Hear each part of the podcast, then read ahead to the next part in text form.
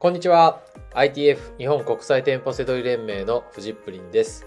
この番組はセドリ脳を育てるラジオになります。本日のテーマは知らない商品が利益を生むケースという内容になります。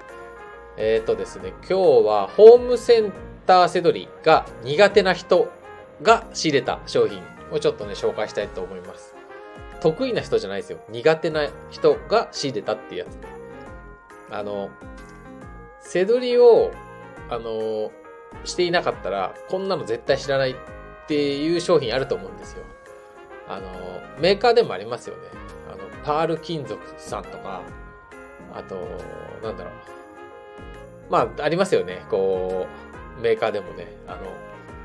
あの、セドリしてると、ああ、知ってるよって感じなんですけど、知った、知、ね、始めた頃は何それっていうね。感じありますよね。で、今日はその商品、商品のパターンですよね。はい。じゃあ早速いきますね。えっと、苦手な人がホームセンターに行って仕入れたっていう商品ね。えっとね、まずね、最初がね、金槌の頭の部分ですね。これがね、よんせんえんで仕入れて、はっせんごひゃくえんで売れるっていうね。これさんこ仕入れたらしいんですよ。で、まあ、商品ね、あの、アイティーエフ だと、あの、みんなアップしてくれるんで、あの、見て、見て、本当に売れんのかなと思って見るとね、えー、情報が少ないんですよ。ちゃんとグラフは大丈夫なんですけど、えっと、Amazon のカタログだけ見るとね、評価が一つだけあって、えー、コメントはね、とても満足をしているっていうね、わかんないですよね、これだけ見ても。Amazon のカタログも、見た目も美しい、総磨き仕様です。ステンレス、ス、ステンレス製なので錆びにくいです。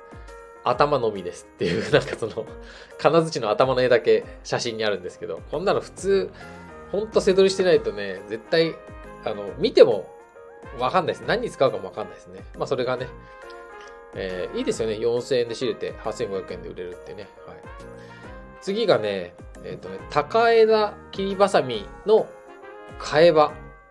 あの、ハサミじゃないですよ。ハサミの先っぽにあの、替え刃があって、あの、高枝切りバサミってこう、ハサミみたいにチョキチョキ切る替え刃もあるんですけど、そうじゃなくてそこにね、ノコギリの先みたいのつけるパターンもあるんですよ。枝とか切り落とすのに。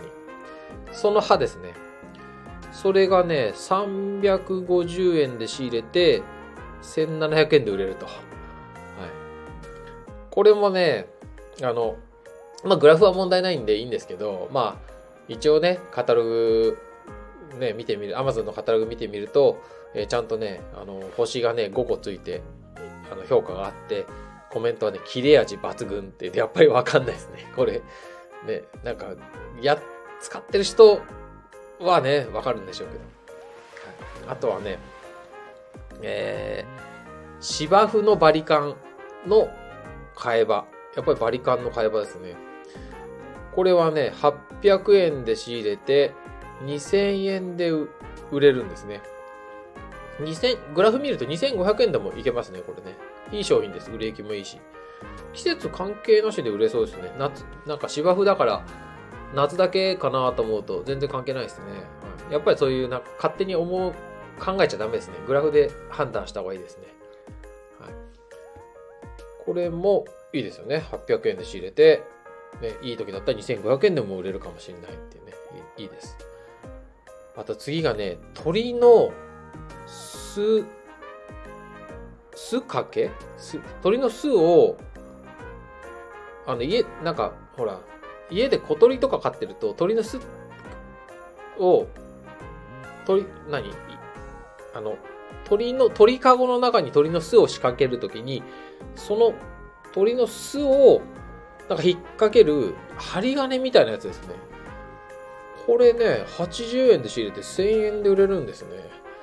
もうね、もはやね、あの、Amazon さんのカタログにもね、その書いてないし、見ても何に使うかさっぱりわかんないですね。はい。これだから、欲しい人とか、んーなんだこれ、業者の人が買うんですかね、こう、ペットショップとかやってる人が。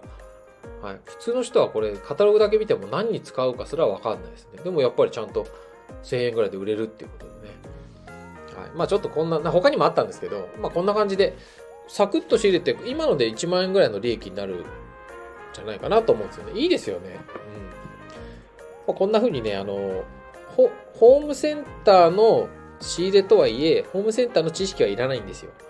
あのよく、まあ、ホームセンターなんて女性なんかだと、その私工具とかそういうのは苦手なんでとかってなるんですけど、そんなの男性も知らないですからね。僕も僕結構いろんなもの詳しいんですけど、あの工具とかはね、だけど今のやつなんか全然知らないですからね。知らあの何に使うかもわかんないです。あのでも関係ないですよ。グラフが読めればいいんです。ちゃんと。